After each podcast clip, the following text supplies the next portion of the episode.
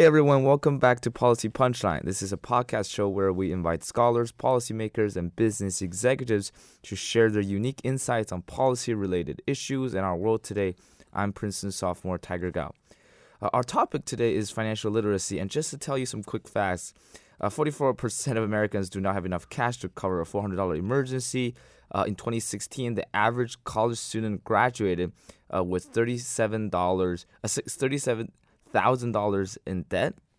44% uh, of Americans say uh, they would rather discuss death, relig- religion, or politics uh, rather than talking about personal finance with a loved one. So it's clearly a huge problem in our society today.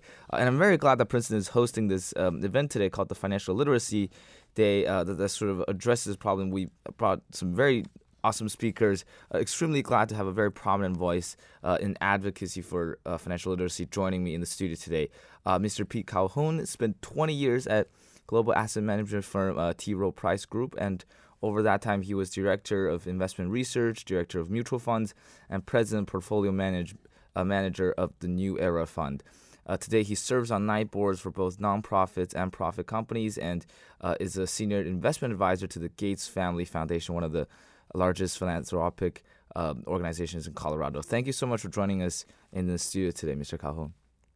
I'm happy to be here. Awesome. Uh, would you mind helping us just give a quick introduction uh, to the current problems we're seeing uh, with regards to financial literacy in the U.S. and also uh, what's your background involvement in all this? Um, I think that financial literacy is as critical to navigate in life for people as is their health. Uh, health from what do they eat to do they brush their teeth. If you don't have uh, proper health, you won't have much of a life. And financial literacy is, uh, I'd really say, it's not life or death, but life or debt. Most Americans, as you mentioned, borrow. In fact, everyone around the world borrows money. Nations borrow money, people borrow money, companies borrow money. But in personal finance, people often take on debt they don't understand the terms of. And student debt, it would be Exhibit A because they take on student debt before they go to college, don't pay interest until after college. And many students in America, and not necessarily at Princeton, borrow money to graduate, but 40% of people who go to college don't graduate from that college. So they have essentially borrowed money for a product they never get. And uh, financial literacy will follow people their entire life, and sometimes people take on debt that they never retire in their life. So they take it to the grave.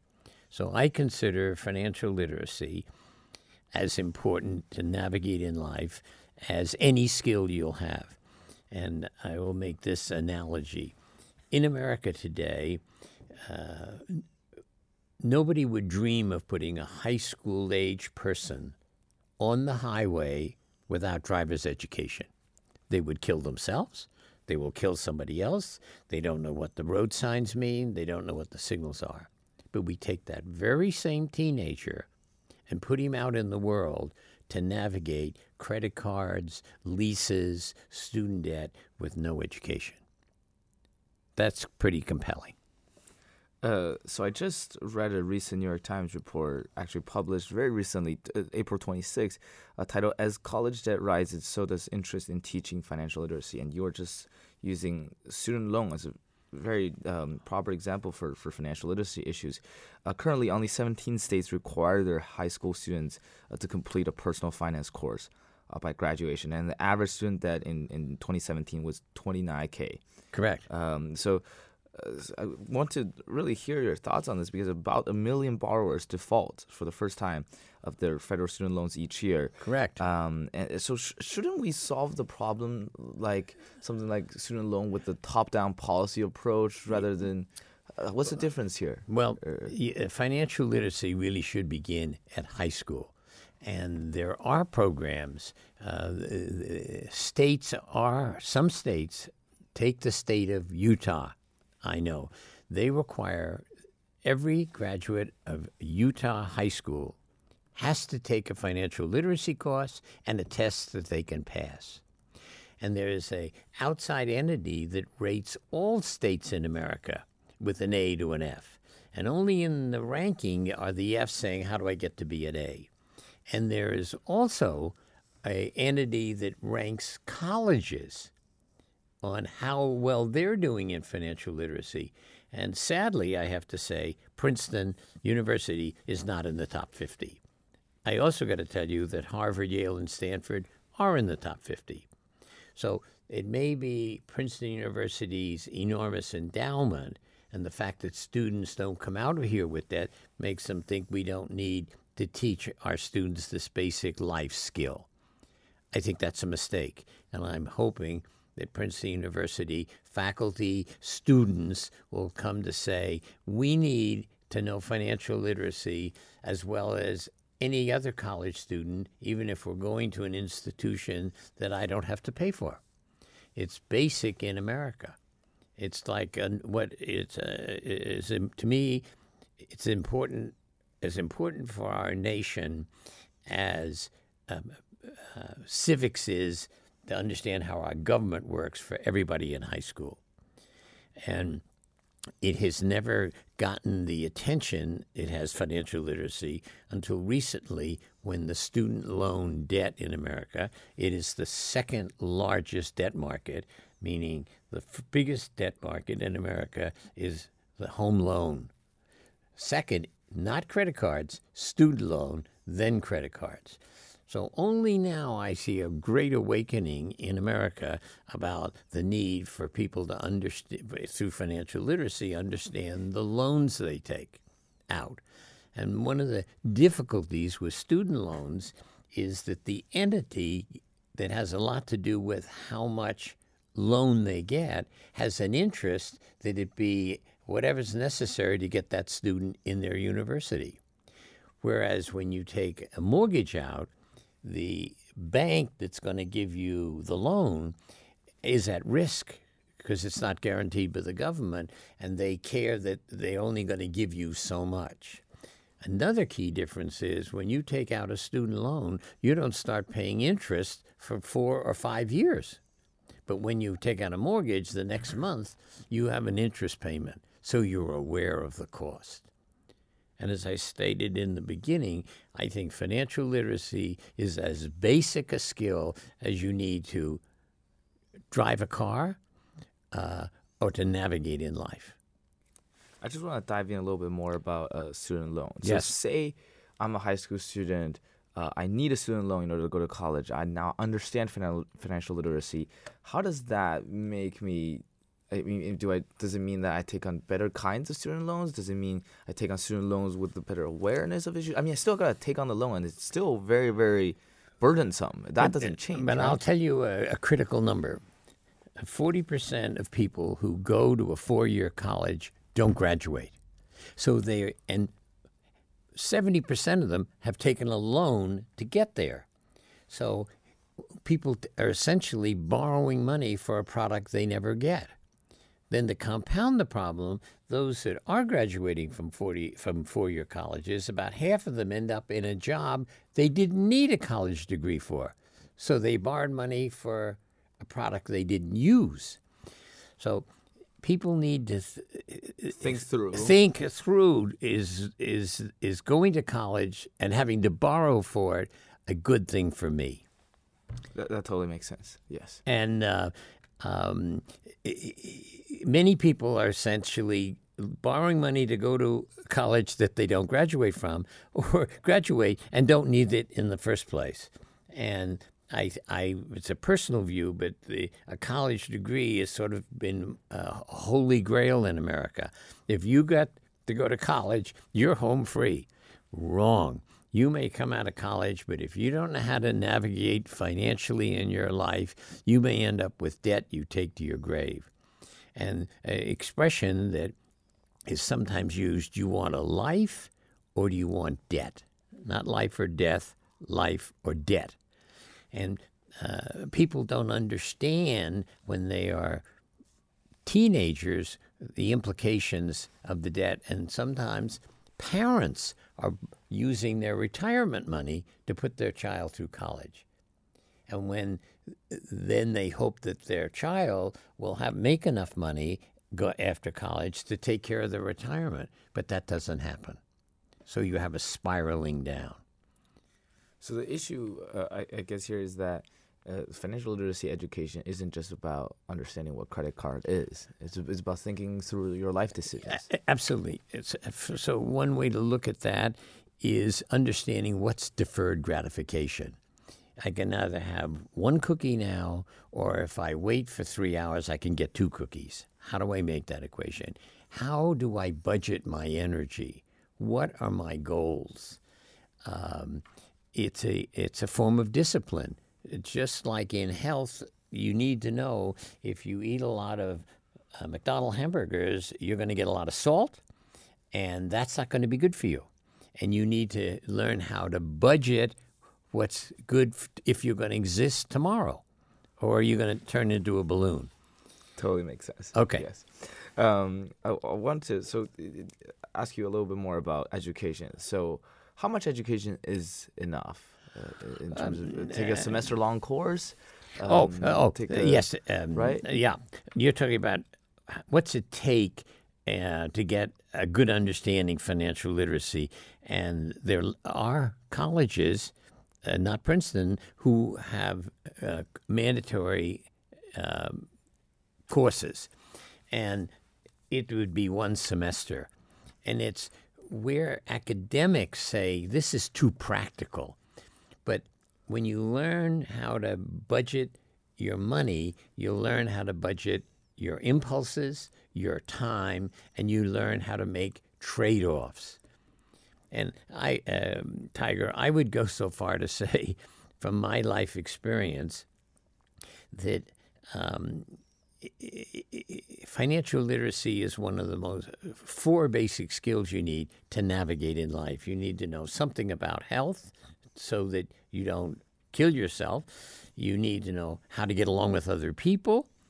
And you need to understand how your government works. And you need to understand financial literacy. If you don't have those four basic skills under your belt, you're going to have a very hard time in life. And lots of people don't like to talk about financial literacy because they've made a mistake in the past and they're embarrassed. But how? But by asking that question, how much education is enough? I also want to ask you, uh, if we make financial literacy courses mandatory in high school yes. or college yes then people would always say would say uh, why don't we make health courses or government courses or voting courses all mandatory and that's that, that there's endless, a limit right how, how, how do we determine this limit um, it's by popular demand and necessity and I'm going to tell talk tell you about a national event that has made uh, f- for the last 30 years financial literacy more important and more recognized by John Q. Public, who works for General Motors or whoever.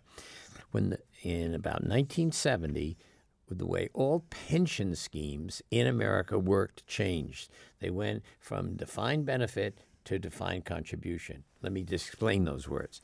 When you have a defined benefit pension plan, when you retire, based on your experience and your years of employment and your last payment, the company sends you a check for the rest of your life. You don't manage the money. But when America changed to defined contribution, instead of the retired employee getting a check, during their working life, they get a check in December and they have to invest it. So for the first time, all of working America says, What do I do with this money? What is a mutual fund? What is a stock? What is a 401k?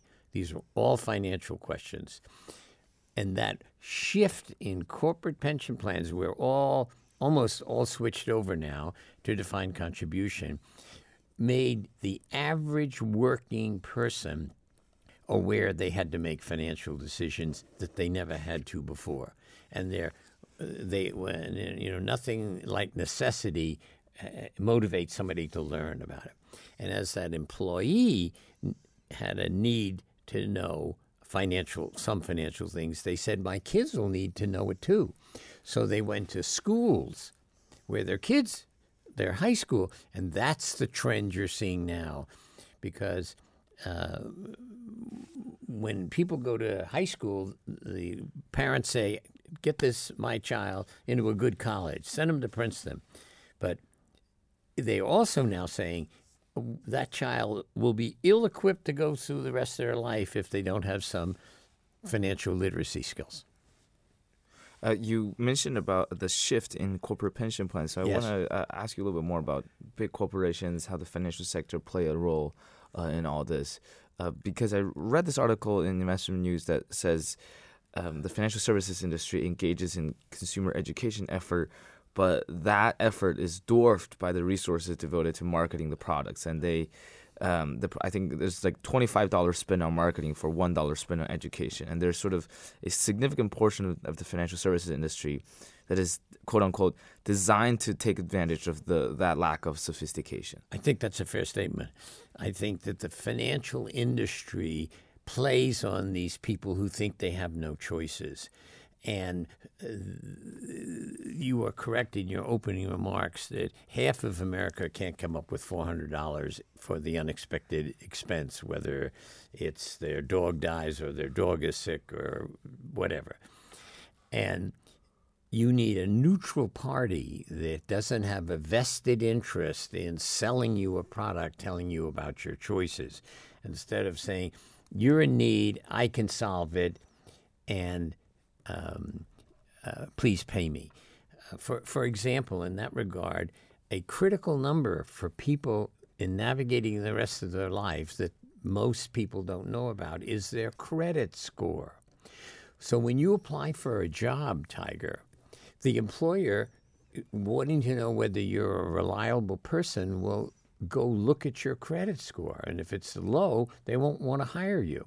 But the person who got a bad credit score had no idea that there was a tag put on them for, for ages that is measuring your reliability.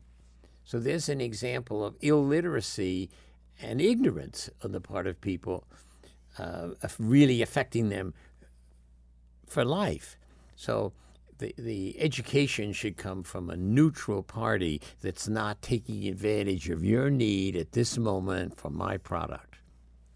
Got you. And, So- and e- insti- educational institutions are ideal places. Public high schools and colleges are, are the place this should be done, not a course, you know, given by Vanguard or Merrill Lynch or somebody else. I mean, you worked at a mutual fund for I did. many, many years. Yeah, I how, did. How, how does, for example, a place like T. T. Rowe Price Group would play in, in facilitating? they all this? could f- if they they are uh, financial resources and they do do things but the, the the federal government has not acknowledged we need to do something about this national problem only now with the burgeoning student debt and the, the fact that people aren't paying back their loans. You mentioned that in the offering.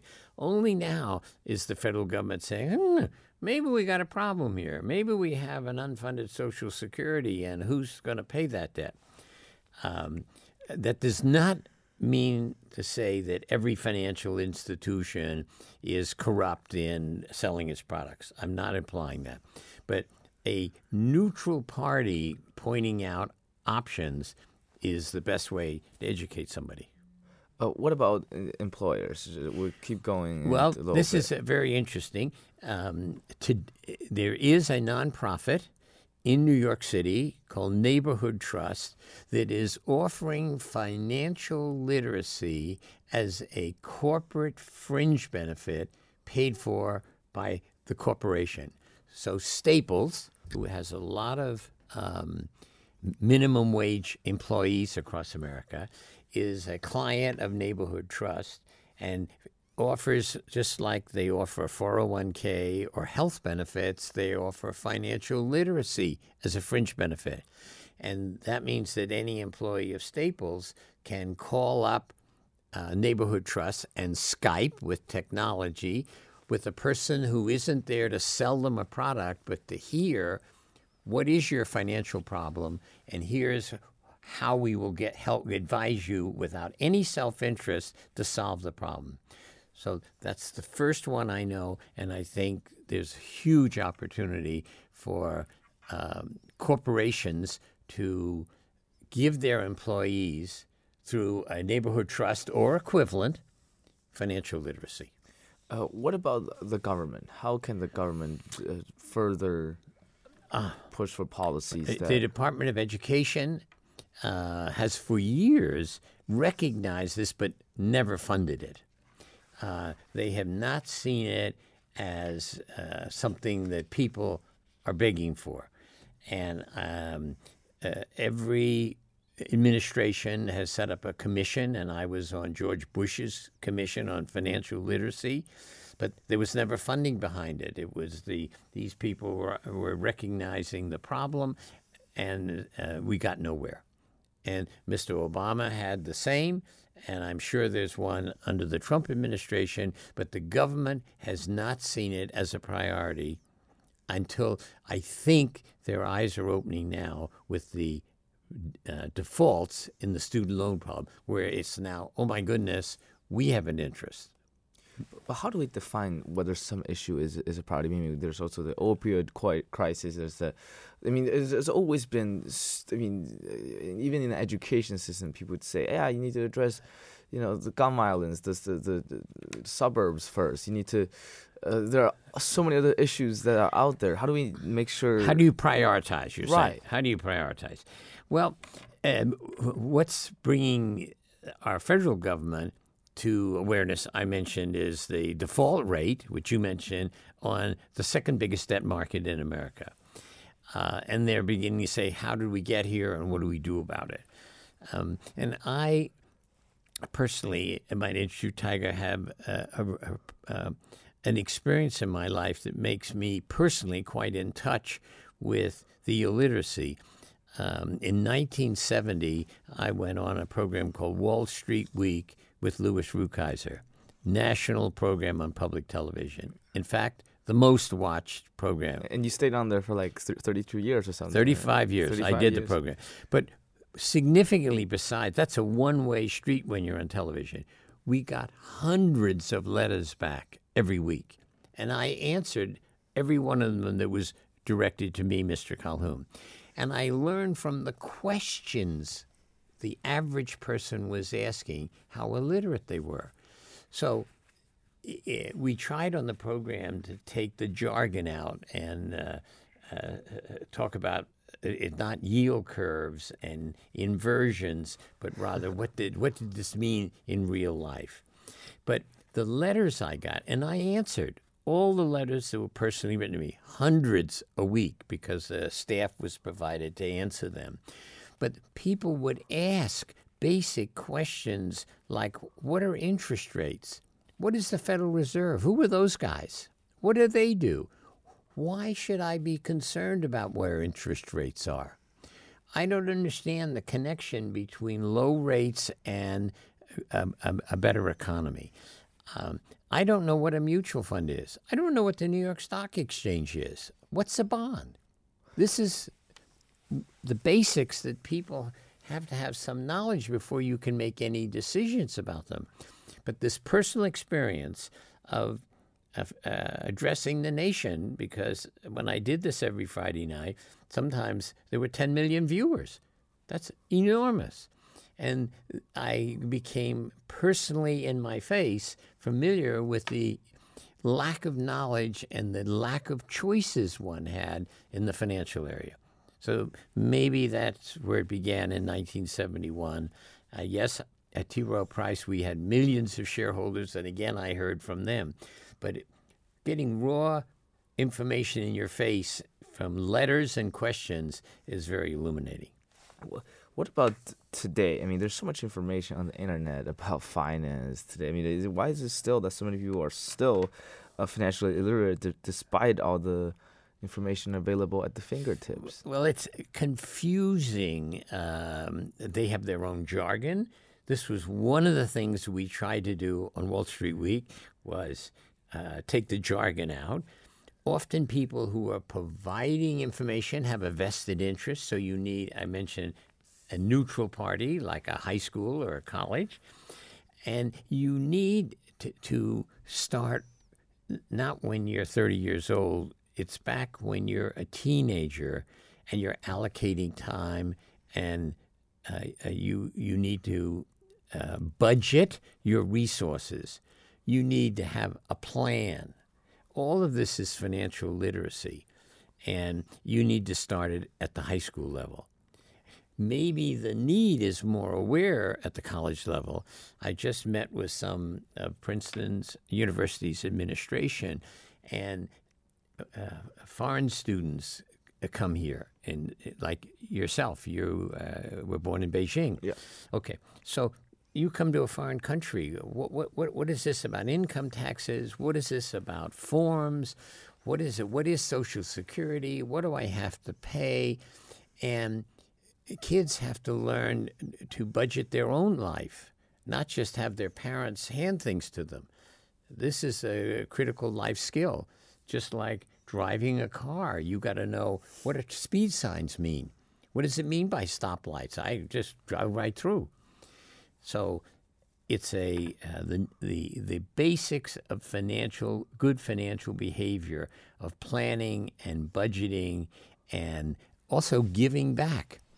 Life is really, uh, in my uh, way, in three phases: learn, earn, and return. When you're here at Princeton, you're learning. You go out and get a job, and you're earning. And when you're my age, you're returning. And you need to understand this is what's coming in life. So, back when you're in high school, the concept of learn, earn, return, and what is philanthropy, and how big is it, and how do we help other people? It, that may be a later phase, but you don't want to wake up at 80 and say, What's philanthropy? Uh, I just want to play a devil's advocate for of course. a quick sec because um, there's some criticisms about financial literacy programs, and I read this Washington Post article uh, that's titled "More States Are Forcing Students to Study Personal Finance. It's a Waste of Time." That's the title of the article, and it makes a few points. One of them is basically saying that. Uh, the irony, uh, quote, the irony is that requiring schools to spend time and money teaching financial literacy is worse financial decision that any th- those high schools are likely to make anytime soon. Uh, and then uh, the article also argues that many of the studies sh- suggest a positive impact uh, of financial education uh, is sort of is more track track what the participants said they would do rather than actually do in their real life. So the so the uh, success of the program is a little bit over exaggerated. So uh, I, I, won't go on listing all the points, but basically there are criticisms. I just totally disagree. It's as basic a skill as you have to know what you should eat how much you should eat, and your basic health. That you shouldn't be too much in the sun or you'll get cancer. Or you look at a bright light and your eyes will go out. It, to me, it's as critical as that.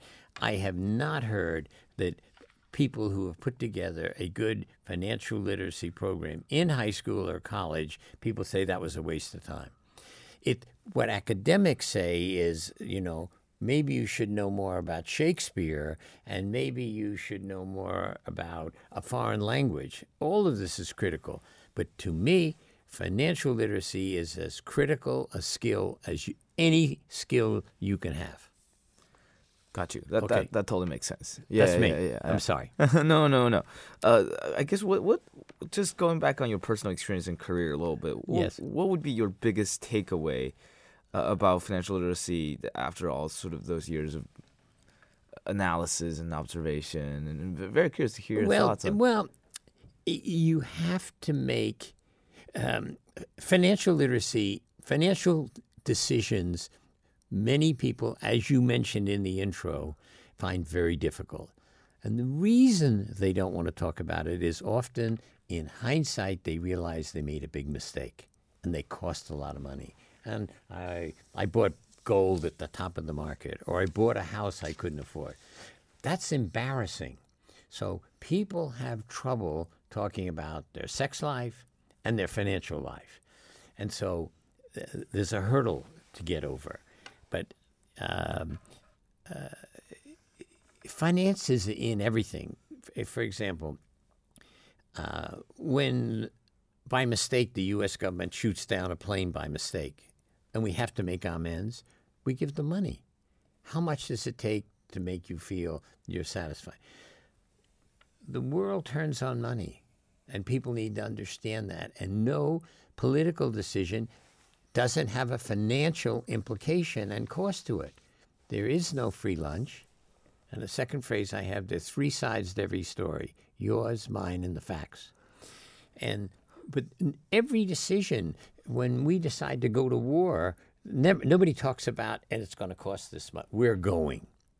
And here is a, a, a political, um, everybody is, you know, for a better climate and less emission gases.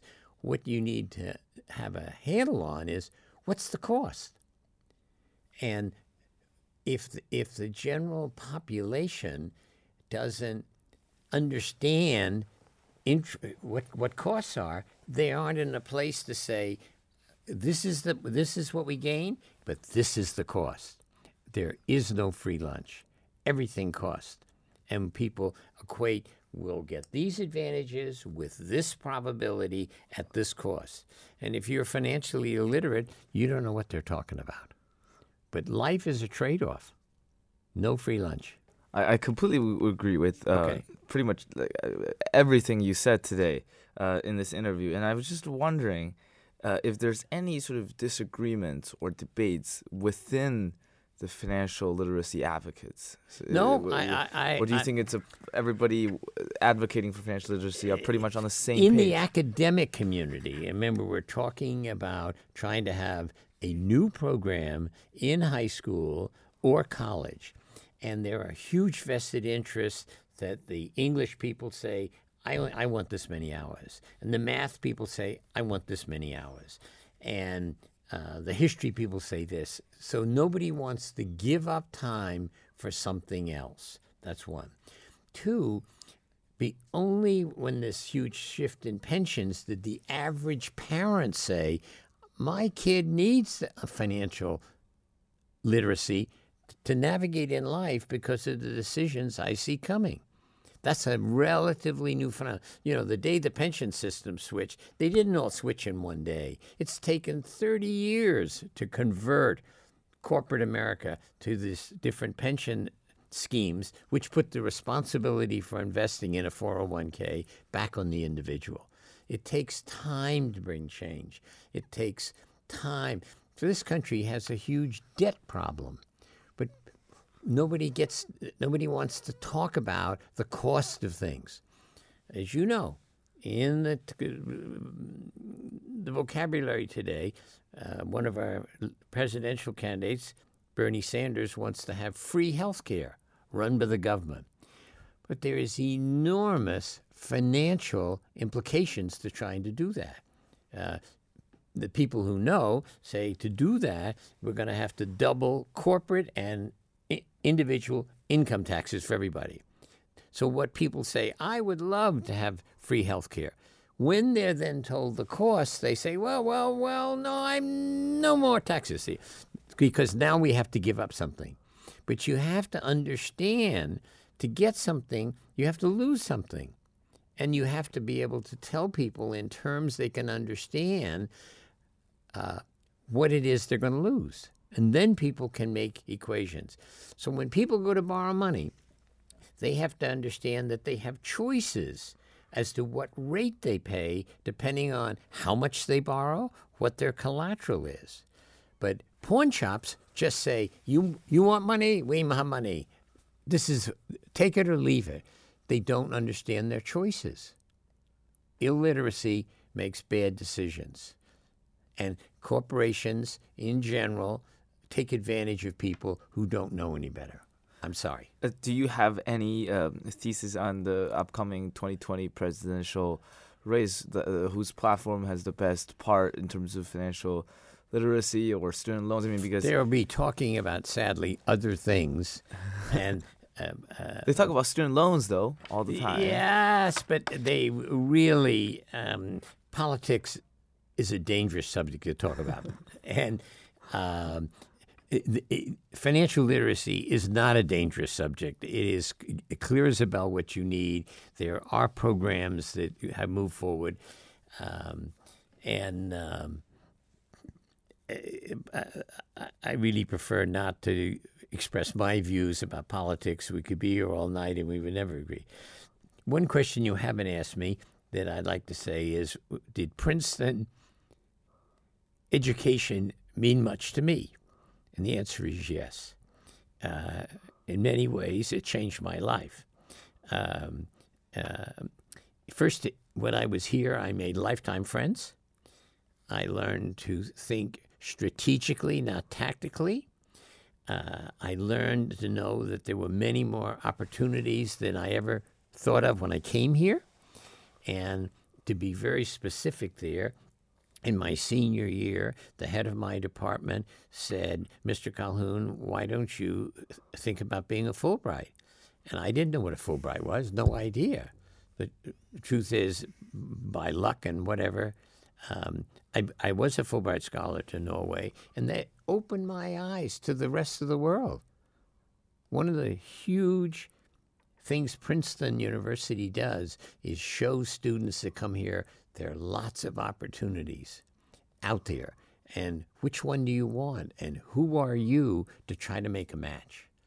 So you should feel lucky, Tiger. You're at Princeton. Of course. um, so the name of our show is Policy Punchline. At the end, uh, I just want to ask you, uh, what do you think is the punchline here for financial literacy, policy making? Um, uh, if you can believe Mr. Colhoun, he's telling you something very important and it's and you, you would not get, think about getting behind the car and just start driving down the road, not knowing what it, how to run it, not knowing what the signs mean, and you're really just as foolish to head out into life with all kinds of financial decisions put in front of you.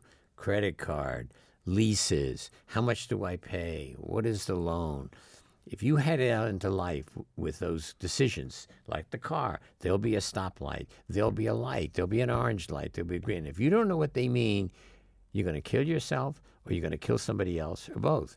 And if you head out into life with not understanding the rules of the road in finance, I'll tell you, you will end up an unhappy person. That's a wonderful note to, to end this interview on. Thank you so much for joining us today, Mr. Colhoun.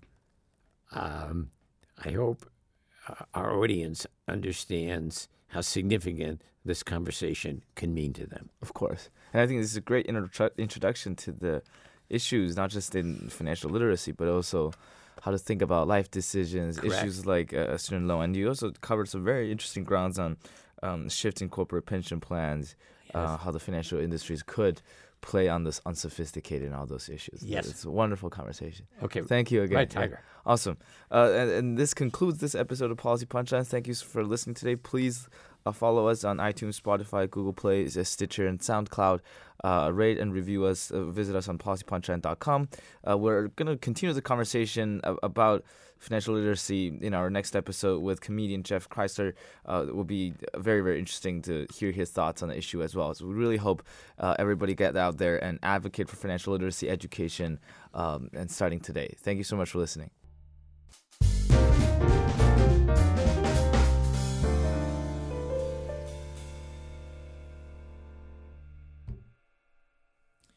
You've been listening to Policy Punchline, a podcast generously supported by the Julius Rabinowitz Center for Public Policy and Finance at Princeton University. We would also like to encourage you to follow other podcasts produced by Princeton University, such as Politics and Polls by the Woodrow Wilson School of Public and International Affairs. Policy Punchline is intended to be informational only and does not reflect nor represent the views of Princeton University or the Julius Rabinowitz Center for Public Policy and Finance. For more information on subscription, donation, volunteering, or contact, please visit policypunchline.com. Thank you again for listening.